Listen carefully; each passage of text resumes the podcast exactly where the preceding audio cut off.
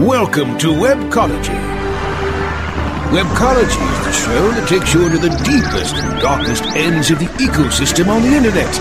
Our guides will take you on a journey into web marketing and bring you the experts and the information so that you can further explore the web marketing world.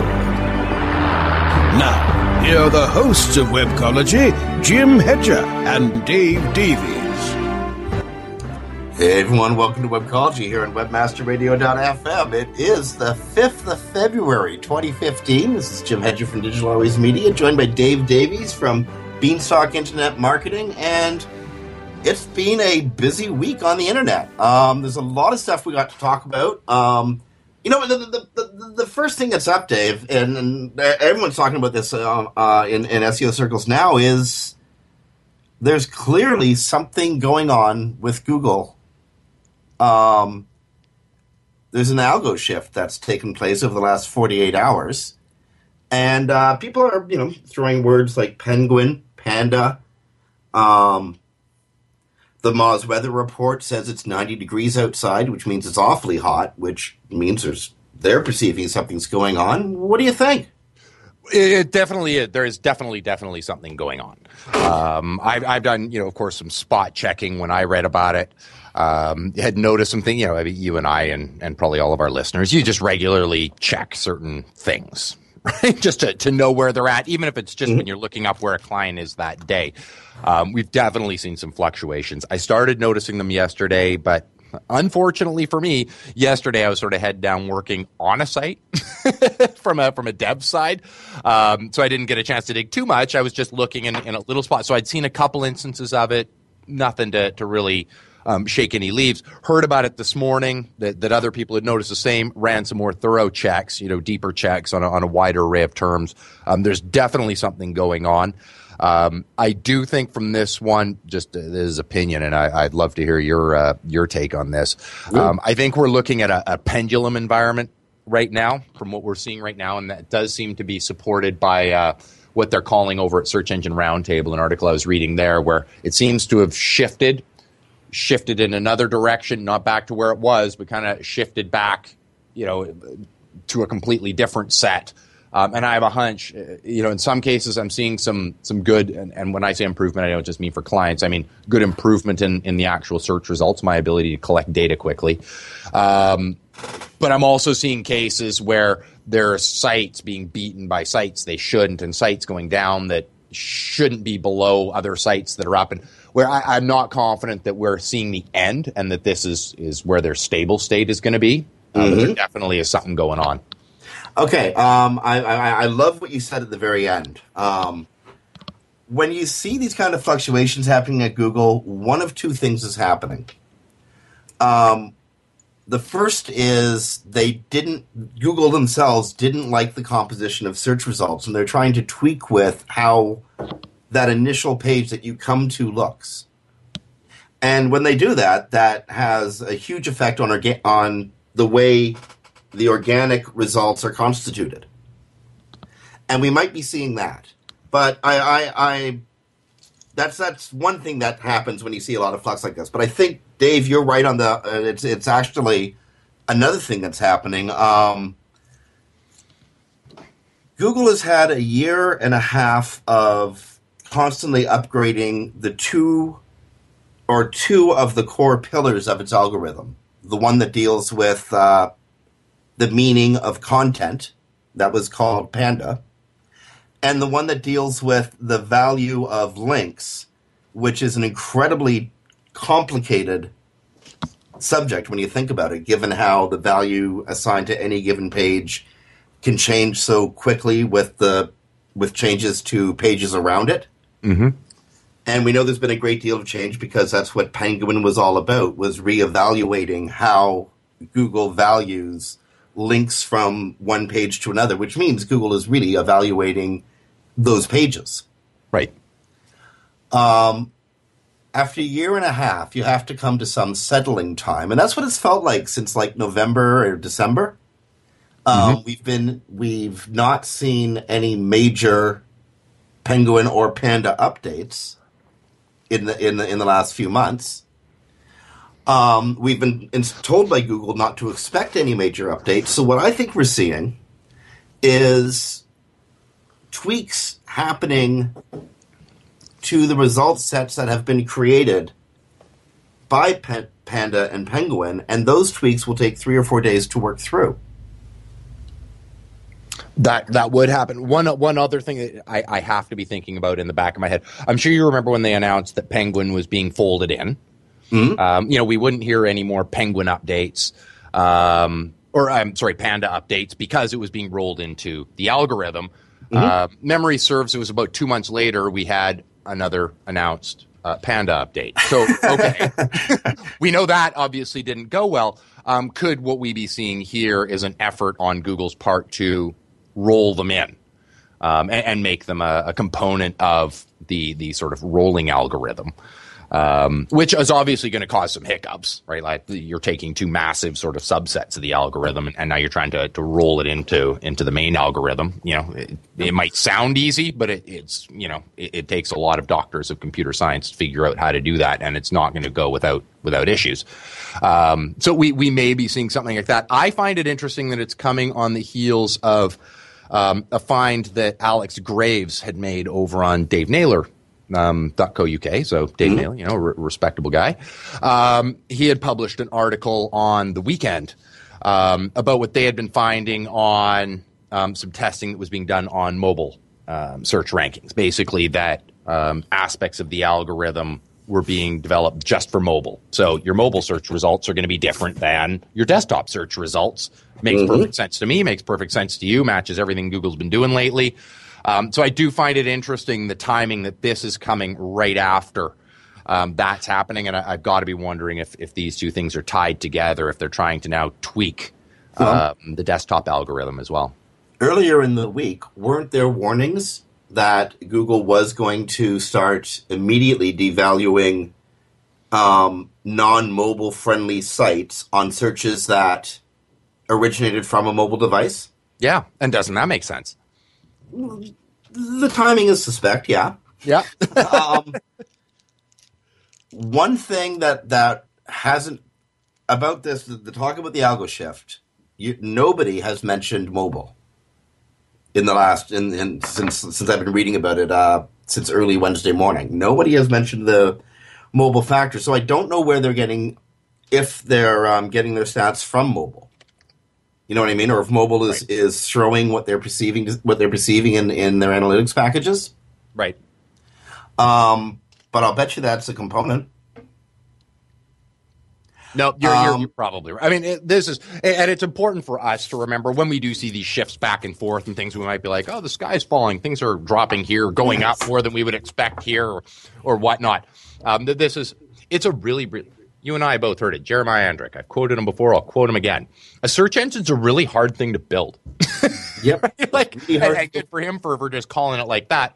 And so when we see these weird fluctuations, they've got a lot that they're trying to deal with that makes sense, and it might take them a couple days of trial and error. Anybody who's worked, you know what, even on trying to troubleshoot a WordPress plugin, like that isn't working quite right. We know there's a little trial and error, and it might take longer than you think it should to fix. Can you tell what I was doing this morning? I was troubleshooting. I read about what you were doing this morning. Yeah. Can't upgrade it, huh? No. Yeah. Wow. That's a position to be in. Yeah, it is. And then figuring out what's causing it and then basically going, yeah, and there's really nothing I can do about, where we solved about 90% of the problems, but it's like, yeah, but it's still insecure. Like, there you go. I can solve about 90% of your problems, still insecure. I need to be able to solve 100% of your problems. Something else. Dave, yeah. There's times when you want to solve all of your clients' problems, but you just can't. Right. For one reason or another. Either in your case, it's because somebody made a decision when making the template or taking a template and modifying it in such a way that kind of messed up doing updates in the future. Or because they got bad information or whatever. But, as an SEO, we've all had this problem. You've had pushback from clients when trying to talk to them about their needs, right? I have had pushback from clients. Now, I think every one of our listeners knows exactly what you're talking about right now. Okay, now just to reiterate, you're in the business to help your clients because their success gets telegraphed into your success, right? And in fact, I get paid to do that. And they might even come back for more help later if your advice was in fact true. That's the dream. So you got a stake in giving the best possible advice, and it's not your fault. The conditions you came in on, those pre-existed your engagement. It's not your fault that it's like this. You're just saying it's like this, right? Right. And then your job is to give the best possible advice given their situation. Exactly. And yet you receive absurd pushback because they don't like the advice, they don't understand the advice, or it contradicts something they already thought, right? Correct. And those calls are maddening. Like, do you get that feeling in your stomach where your stomach just twists? There's not, like, icy knives. You're so angry, you're balling your fists, and you can't say anything because it's your client. But it's like, dude, shut up. You ever get like that? Yeah, yeah. Well, again, I'll bet a lot of our listeners are sort of nodding right now, going, "Yes." Well, I was reading a Facebook post by Alan Blywythe last week. And I guess he had this experience, and that got me thinking. Here at Webmaster Radio, we're not just in the information and entertainment business. We're a solutions-based company. That's what we are. And so I went and consulted with our technicians, and that, of course, led me to have to consult with our teams of scientists and lawyers. But, you know, there was a... We came up with an idea, with a product. And it's probably going to get patented, and it might even get developed. But this is just sort of like a prototype where we're trying it out here on the Webcology audience first. It's called the SEO Audit Call Background Soundtrack. The SEO Audit Call Background Soundtrack. And, well, I mean, like, again, I want to warn the audience, this is just a prototype. But we've got the product set up, ready to roll. We're going to do a dry run through it. Dave, you've delivered audits before. Why don't you play the SEO? I'm going to play the pushback client, and we'll see how this thing works. We'll see if we got a product for market. What do you say? Sure, that sounds like a great idea. So I guess I'll just start where I would begin. Okay. Before you do, I just want to explain to people on the other end who are listening. The idea of this product is the pushback from the client is so awful. You just can't hear it without getting crazed. So why should you have to hear it? We have a solution, and here's how it's going to work. Dave, let's go. Okay. Well, thank you, Jim, for making time to chat with me today and going over your audit. Always, Dave. I really value your advice. Let's start with taking a look through your Webmaster Tools, a good place to always start, and I recommend that you look there too. I noticed an inordinate number of the links pointing to pages on your website that are 404'd. So these links are landing at locations that no longer exist. Of course, this is a big drain of your page ranks. You need to chat with your developers. But hold on, I was reading this blog post at Quicksprout, and it said that if I directed these links to the 404s, I could, then I could use a 30, one of those like redirecting thingies, and get extra page rank from it. So a 3.0 thingy is, you would want to look at 3.0 thingies. We refer to them as 3.0 ones. And it probably did come from a past development on your site. So you're going to want to look at finding the best location for the target. So what was it? What is it now? And redirecting these to their new location. That's some decent advice. I'd be interested to know more about what you're reading on Quicksprout before we continue. But let's get through this call, and then I'd be interested in knowing what else you're reading over there, because there's some great information and there's some stuff that might be a little confusing to you. But here we're talking about lists, so let's stay on that topic. I, of course, as part of the audit, had to look through your backlinks because we want to make sure, you know, heck, there's an update going around right now that might be Penguin related. So we wanted to look at. No, it's okay, Don't. Am I spending money on that? And we bought a bunch of links already. We're going to links on that. But on that. Okay, that's actually maybe part of your problem. My problem is I'm spending money on this. Clearly, the links when we were looking at them are setting you up for a penalty, unfortunately. And that's why I included with the audit a disavow file of those links. And I'm sure you spent money on them. And unfortunately, I hope it worked for you. Oh, it's okay. I disavowed them all. Okay, but if you actually look, and I provided some spreadsheets with a breakdown of your links, you'll see there are actually still good links that you have, some decent natural links coming in. You don't want to be disavowing those because those are the ones that are actually giving your site some value at all. So you need to make sure, take a look through the disavow file that I had sent. That's the one you want to be using. You want to make sure that you're getting weight from the links that there was that Matt Cutts, but hold it, Dave. There was that Matt Cutts video that clearly said that when you don't like your links, you disavow all of them. No, that's not quite what Matt Cutts had said. He had said that you need to disavow all the links that you don't like, not that you need to disavow all the links if you don't like some. But that's okay. Just submit. You don't have to worry about it. You can just submit that disavow file, and. You'll be fine. You can go from there. Feel free to look through the list, and you'll see which ones I'm counting as good and bad, and I'm happy to answer your questions on that. But you actually have a bigger problem. When we were looking – well, bigger, I don't know. Let's consider it a lateral, actually. When I was looking through the coding and content of your site, I found that you actually have a large block of text, and this is surprising on a newer developed site. That you actually have a large block of about 2,000 words of content that's being shifted using style sheets about 5,000 pixels to the right. So it's not actually appearing on people's monitors, but it's set to appear in Google. Oh my God, they did that? They actually, I told them that I wanted that all in white text at the very bottom of the sheet. I read that back in 1998 in Site Pro News.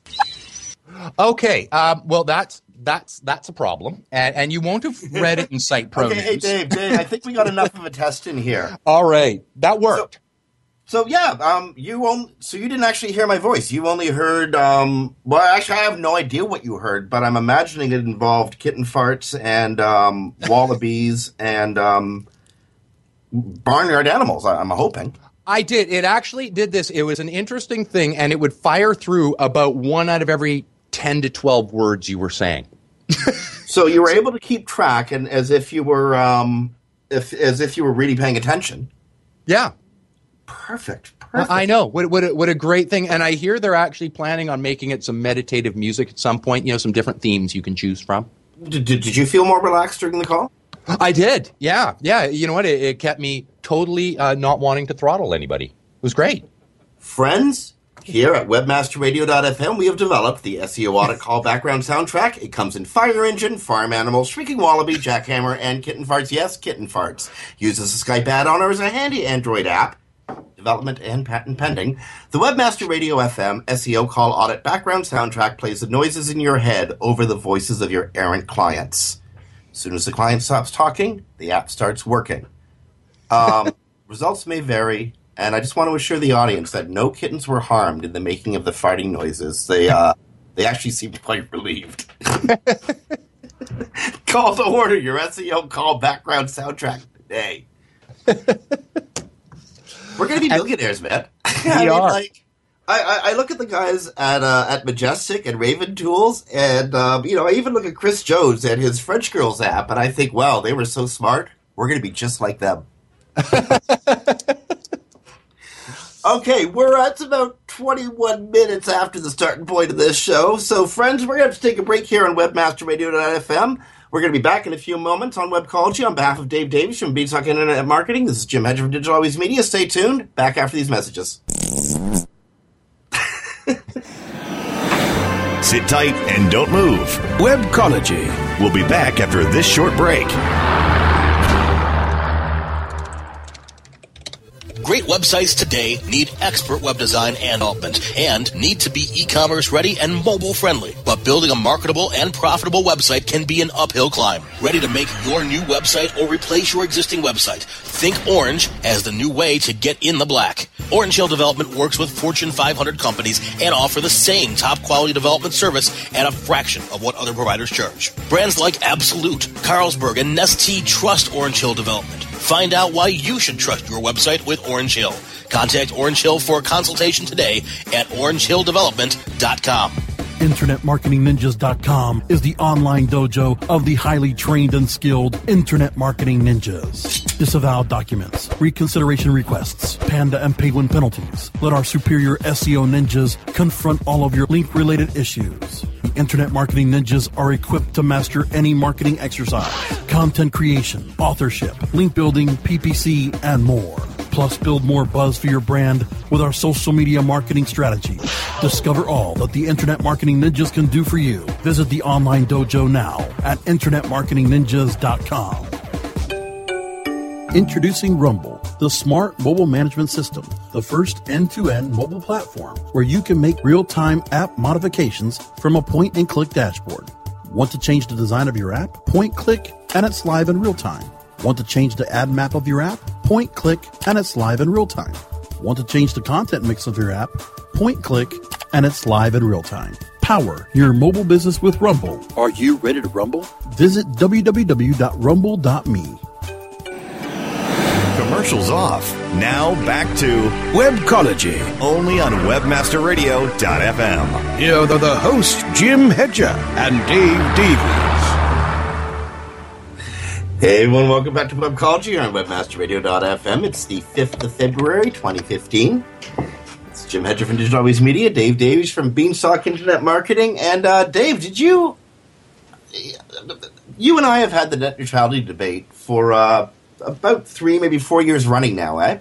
Yeah. Getting pretty close to being settled, huh? It is, and I mean, I couldn't be more relieved. Like, we all... The worst thing in any industry, certainly in ours, where we're trying to remain fast and do things rapidly, is when there's an element of uncertainty. And so, you know what, I think everybody, regardless of what side of the debate you fall in on, is happy to know there is just a resolution, because then at least you know. Unless your name is AT&T. or one of the large telcos, you mightn't be so happy.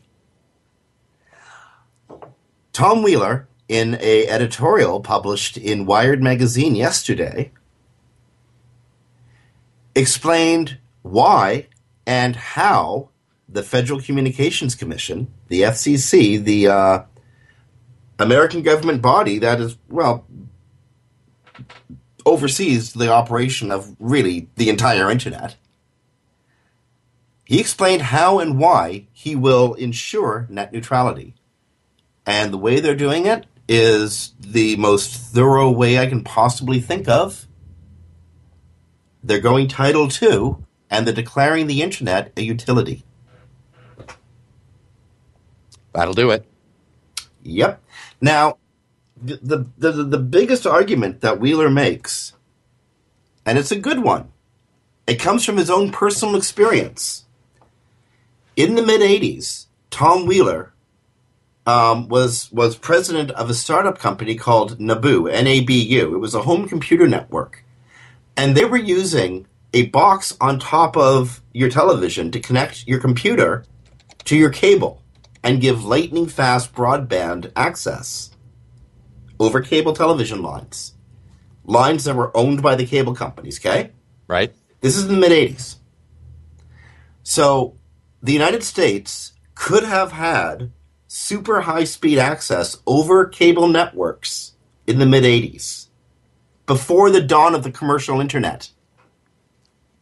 You hearing that? I'm hearing that. And I mean, that's big, given that America didn't have broadband, universal, or didn't have like fully penetrated broadband until the mid-2000s. It wasn't until 2003, 2004 that broadband had spread across the United States, but they could have had it before the dawn of the commercial internet, except for one thing. What's that, Jim? The cable lines were privately owned. Now, in the meantime, a guy named Steve Case was building a company called AOL. AOL used telephone lines. You remember the old squeaking modem? Yep. Those were like chugging along at like, 64K? If you were lucky, yeah. They were quite slow. 128-bit? They were quite slow. Meanwhile, at the same time, the home computer network was able to deliver speeds of up to 1.5 megabits, which is hundreds of times faster than AOL was able to deliver. But AOL had a massive advantage because the telephone lines had been declared utilities when they were originally installed. They were free and open for AOL and any computer user to use. The government mandated that those lines would be free and open. And that's why the internet was able to develop.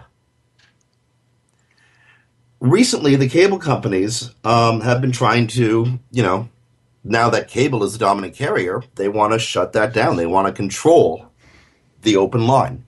And that's what net neutrality is all about. The web itself was able to grow because the dominant carrier had been declared a public utility. So any signal had to be given equal priority across it. That's what the argument's been about, and the argument is almost all but settled. The FCC just has to make the recommendation. Congress has to approve the recommendation. Bob's your uncle. We have net neutrality. There's only one problem with the whole plan. Tell me, Jim. Congress either very much doesn't understand how the internet works, or they've been bought and paid for by the telecommunication companies. One or the other. And given the commercial internet's 25 years old, anybody who's legislating around it and claims not to know how it works is either an idiot or a liar. Now, I know it's Congress, so you can see both possibilities. I've got a coin. You want to toss it? You see the point I'm making, though, right? If you've been the commercial internet is 25 years old, probably older. Heaven knows I've lost track. Mm-hmm. That's a quarter century or more. Heaven knows I lose track of those, too. It blows my mind that somebody would plea ignorance over how the internet works if they're legislating around it, and it's been around for 25 some odd years. Right. So it has to be they're lying. It's not that they don't know how it works. It's that they refuse to admit they know how it works. Well, admittedly, yeah. You don't need if they want to say, I don't know how it works in the context that say, I don't know how the internet works. I mean, I understand all the fundamentals, right? I've worked at a hosting company. I understand what's going on there. But there's, there's parts of it that I'm like, okay, I know that does work. Couldn't tell you how. but I know that it does. You got the basics down, right?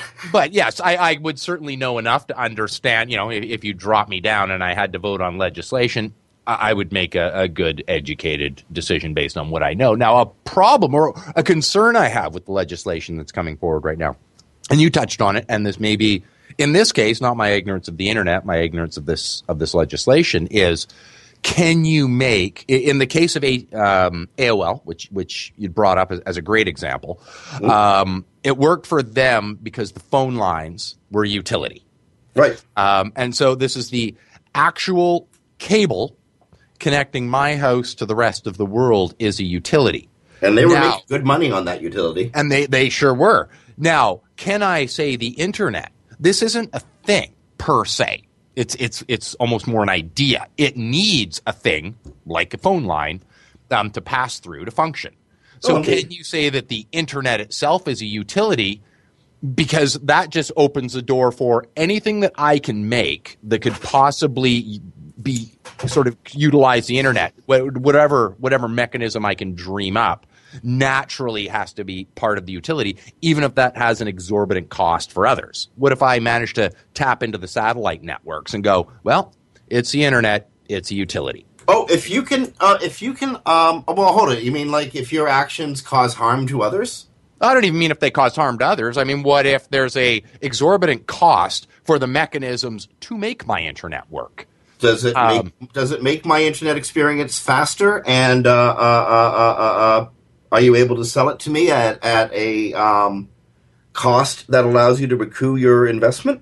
I say go for it, as long as you don't treat other signals from other companies differently.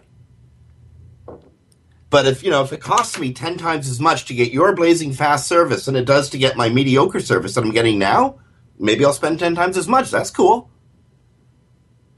That's fine. That's an agreement I make with you. But you just want to make sure further down the pipe it doesn't get blocked. I want to make sure that when Eddie Vedder says something on stage criticizing a president, that it doesn't get censored before it gets to my ears.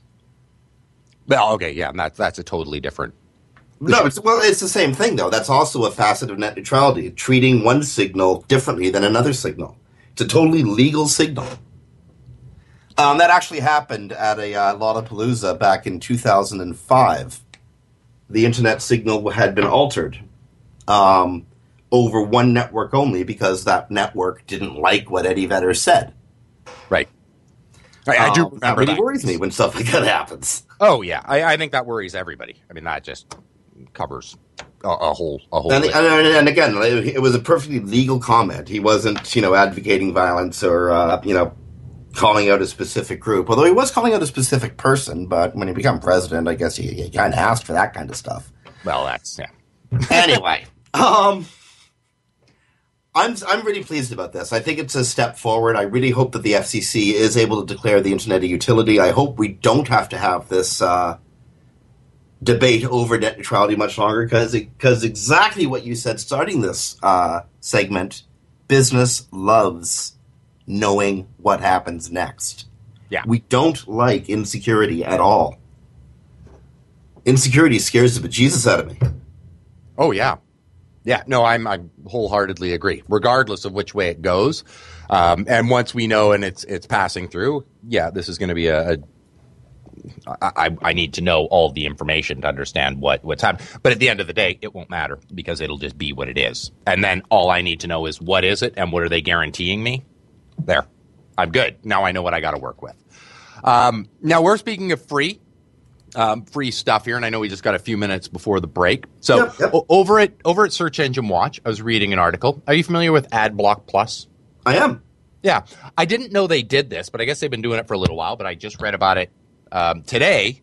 Was they are taking, for those who don't know, I guess it's an extension for Chrome, Firefox, that lets you block ads. However, what they also do is apparently they are taking money from Google, Microsoft, and Amazon to let their ads through. So I've got to wonder, Jim, what do you think of this? Now, to me, this is now false advertising. You are letting ads through. However, I as a user don't want to pay for this thing. I know my kids have it installed, right? I'm not paying for their ad blocking. So what do you think? Is this a legitimate thing? I don't blame them as a corporation for trying to make money. They can't charge the user. They got to make money somehow. Is screwed across? Well, okay. Wow. First of all, no, they don't have to make money. They didn't have to make this product. This is a product that is designed to prevent Google or Facebook or whatever from meeting an obligation it had made, and in a way, a contract the user had made, an unwritten contract the user makes with Google or Facebook or Bing or whatever. I'm getting the service from you for free, so you're able to serve some ads to me. That's the agreement we make with Google when we use Google. Yep. Ad blocker comes along and says, yeah, but those ads are annoying, and it would be a really good thing for users if we came up with something that would block them so users didn't have to be annoyed, which I don't got a problem with either, to tell you the truth. If you want to make an application that does that, fine. But don't expect to be paid for it, because you're breaking somebody else. You're breaking the funding model that makes Google work. So Google comes along and says, "Yeah, well, we'll pay you just to whitelist us because this, you know, kind of breaks our business model, eh? So we'll pay you if you whitelist us." I think that Adblock Plus should come to me now and say, "Tell you what, pay us double what Google's paying, and we'll block our ads again." But for the people who made Adblock to expect to turn a profit destroying somebody else's business model, and that incidentally that product runs on something that only exists because of the business model they're trying to break. Well, that, you know, I don't know. I mean, like, guys, come on. I mean, break the business model, fine. That's all fun and games, but expecting to get paid for it, that's not cool. I tend to agree with you. I actually have a huge problem with it as a whole, as and you are too. We're doing it right now as a content producer. Yeah.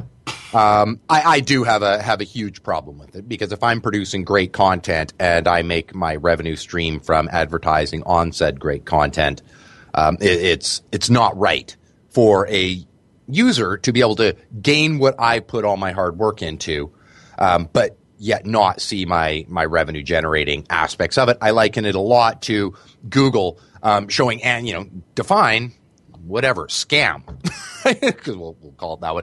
You know, in Google, and it's showing you, you know, what the definition is, or showing you what the weather is in advance, and taking it right off that site. You're destroying the revenue model, and that's not fair.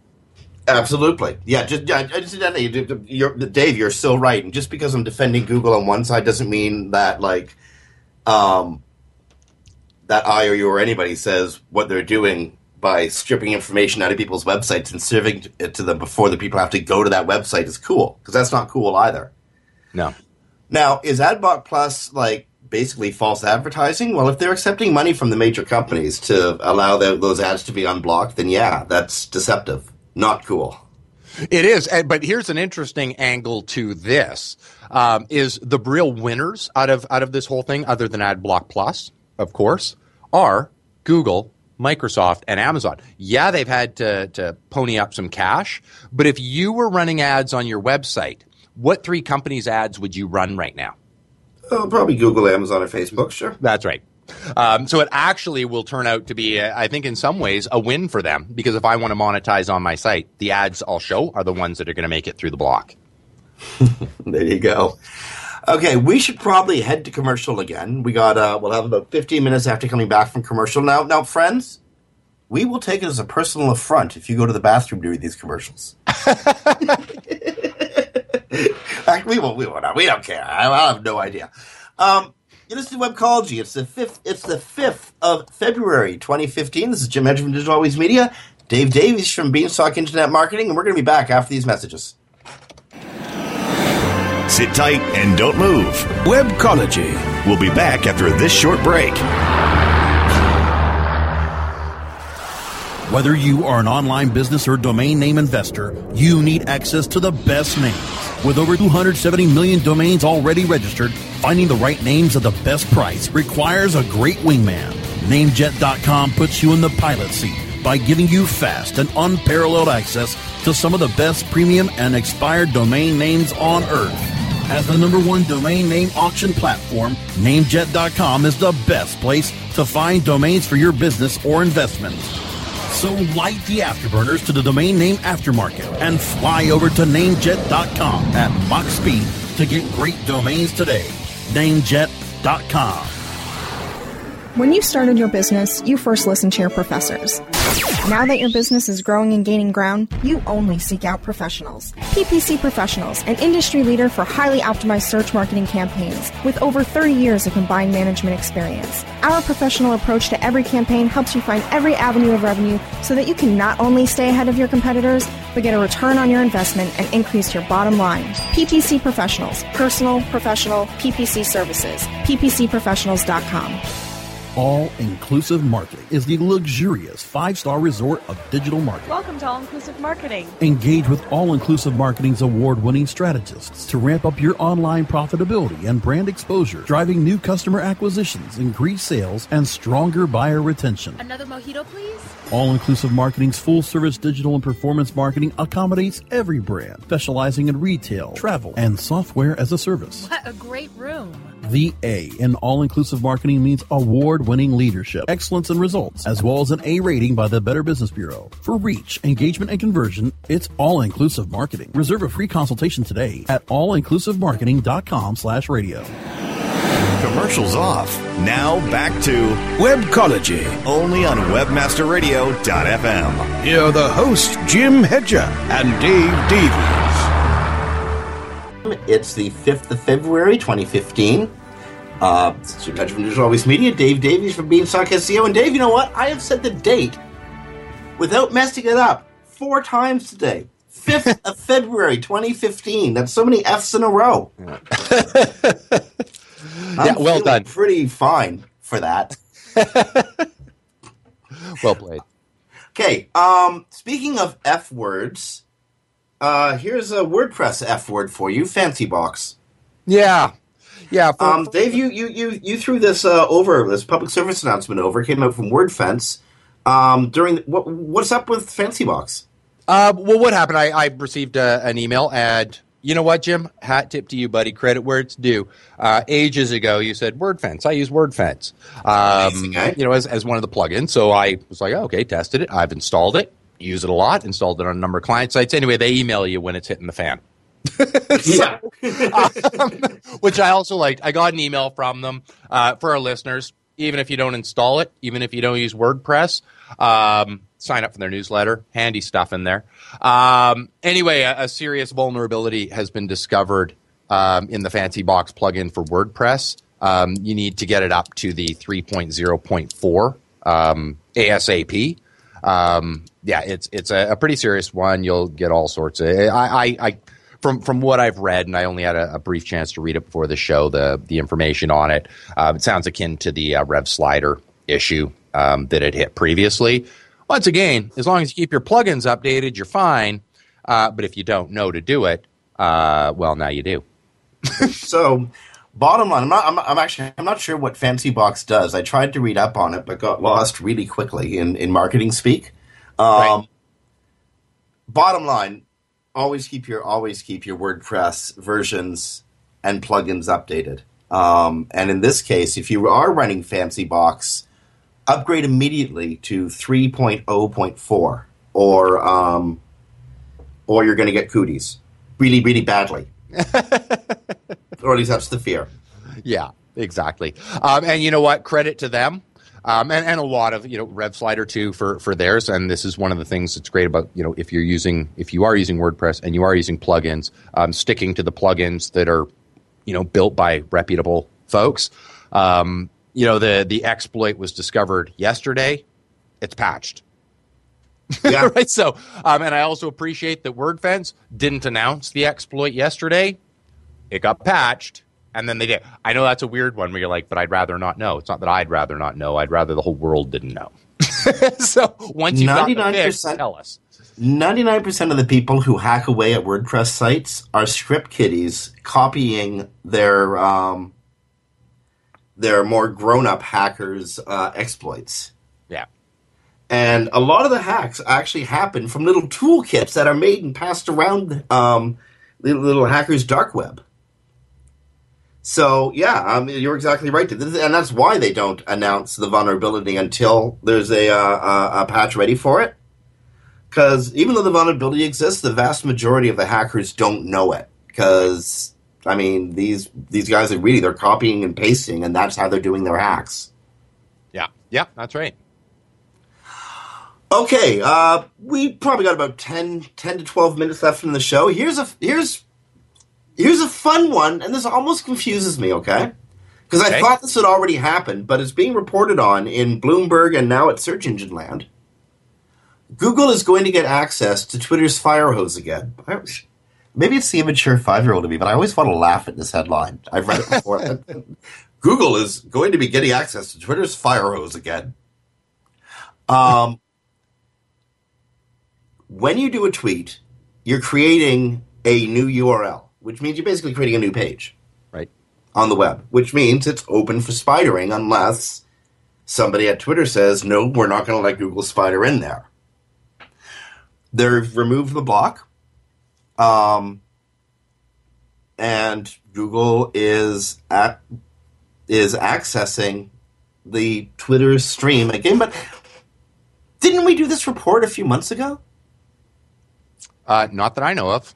Okay, maybe you know how it gets when you can see the future, Dave. Sometimes you get confused by stuff you've done and stuff you haven't done yet. I understand, and you know what? It might have been part of the stuff we were talking about in December as a time forward. I think it's great, and here's what I love about this. And for the people who weren't SEOs or marketers back when this was there, they would show a little box. It would show Twitter streams. I'm sure they're going to change that.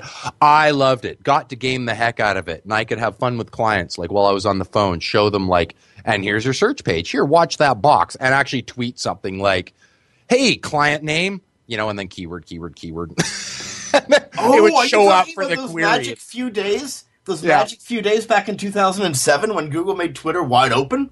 Yeah, was like, that not too much fun? That was that ended very quickly. I don't think we're going back to that again. That I don't think so either, because there were these jerks like, well, me going, "Hey, client," right? Saying hello to people on the search results. You know, enough time has passed. I think I can say this without without fearing a broken nose. But that morning, me, Dave Naylor, and Ray Hoffman. It was SES Chicago was going on. And it's got to be somewhere around 9:30, 10 in the morning, the last day of the conference. The big speakers party had happened the night before, so we were in our creative minds.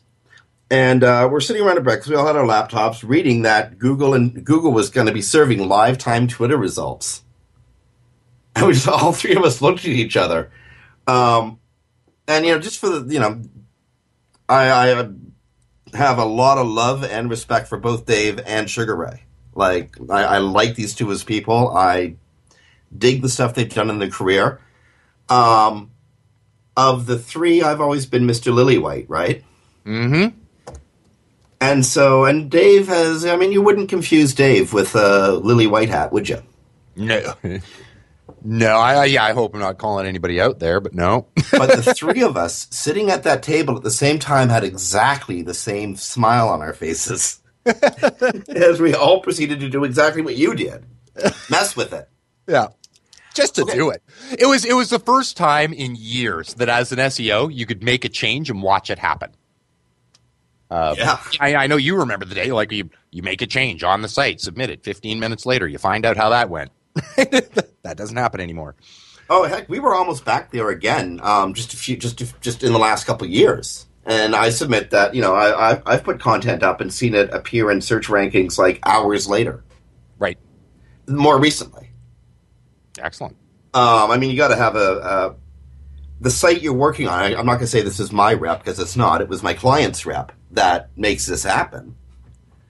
But nevertheless, it does happen. Oh, correct. I'm thinking more like, and I adjust my titles, descriptions, change the content a little, submit it again, find out what that did to the rankings.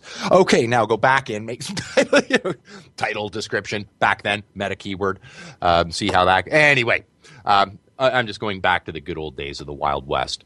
But the good old days of today means if you use Twitter properly and you get enough heat, enough engagement around any individual tweet, the URL in that tweet, even if it's a shortened one, might actually give you some benefit.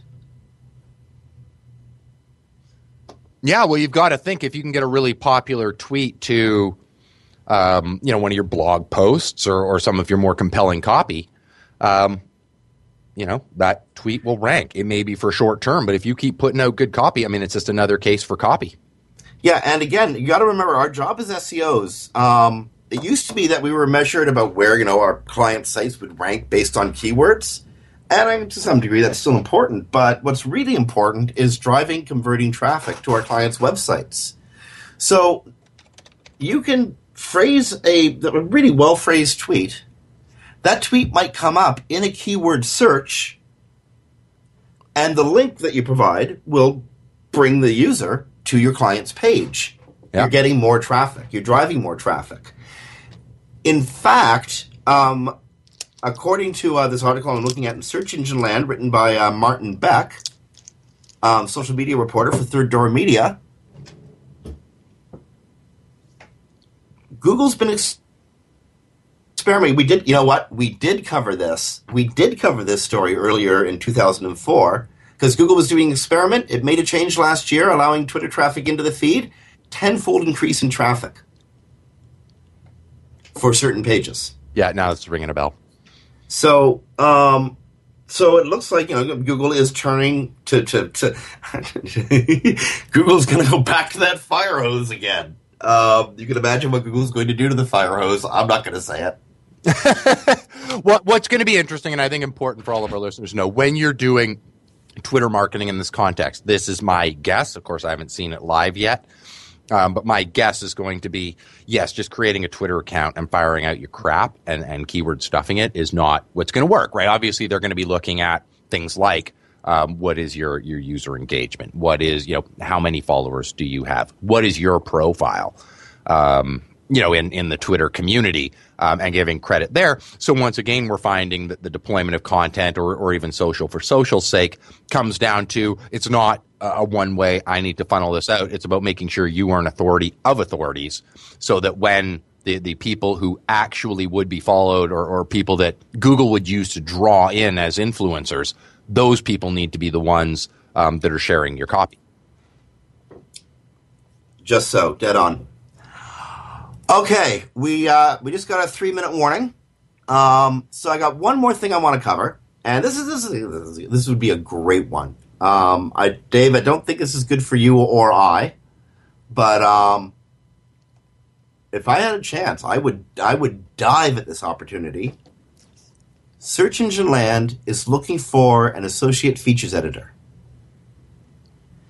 Applications are being accepted for a full-time position on the Search Engine Land editorial team. You have to have U.S. work rights or privileges. So, you either have to be a U.S. citizen or you have to be naturalized or you got to have your green card. But if you do, and if you have a search marketing or digital marketing background, a little bit of experience in journalism, strong communication skills, this could be one of the most exciting opportunities for for somebody who's interested in the news of the industry. Oh, indeed, it'd be a great opportunity, and something worth noting: they're looking for somebody to work from home, right? You get to telecommute, so yeah. Oh, I'm sorry, I forgot. People don't do that. Other people do. I keep forgetting. It's been gotta be 10 years now since I worked in an office. Wow. Yeah, it's a telecommute job. And I don't know. I mean, if I was 10 years younger and had the right to work in the United States full-time, I would be camping outside of Third Door Media's office with donuts and coffees every morning. And whatever Matt McGee likes. I'd find out specifically what Matt McGee likes and have an extra box of those set aside. I don't mind buying people. You know what?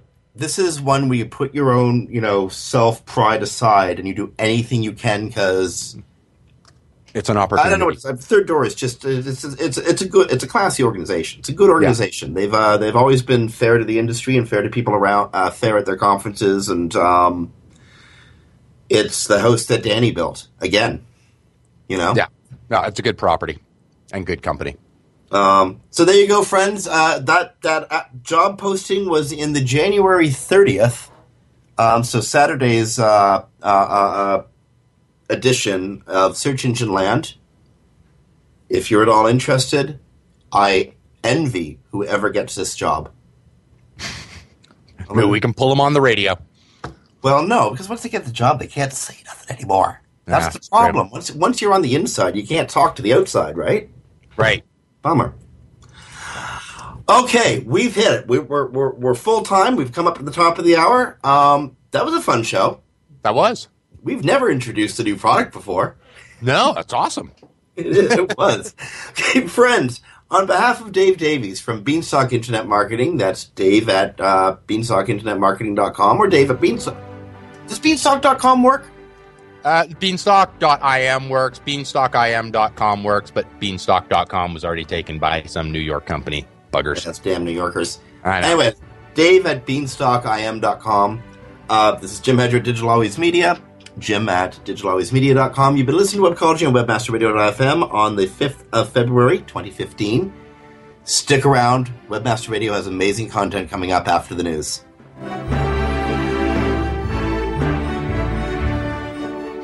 This has been a presentation of WebmasterRadio.fm, the world's largest business-to-business radio and podcast network. We welcome you to sample past episodes of this program, as well as our complete library of programs, on demand or on the air via our 24/7 live audio stream at www.webmasterradio.fm. The opinions expressed on this program are those of the guests and hosts and do not necessarily reflect those of WebmasterRadio.fm's management or sponsors. Any rebroadcast or redistribution without authorized consent of WebmasterRadio.fm is prohibited.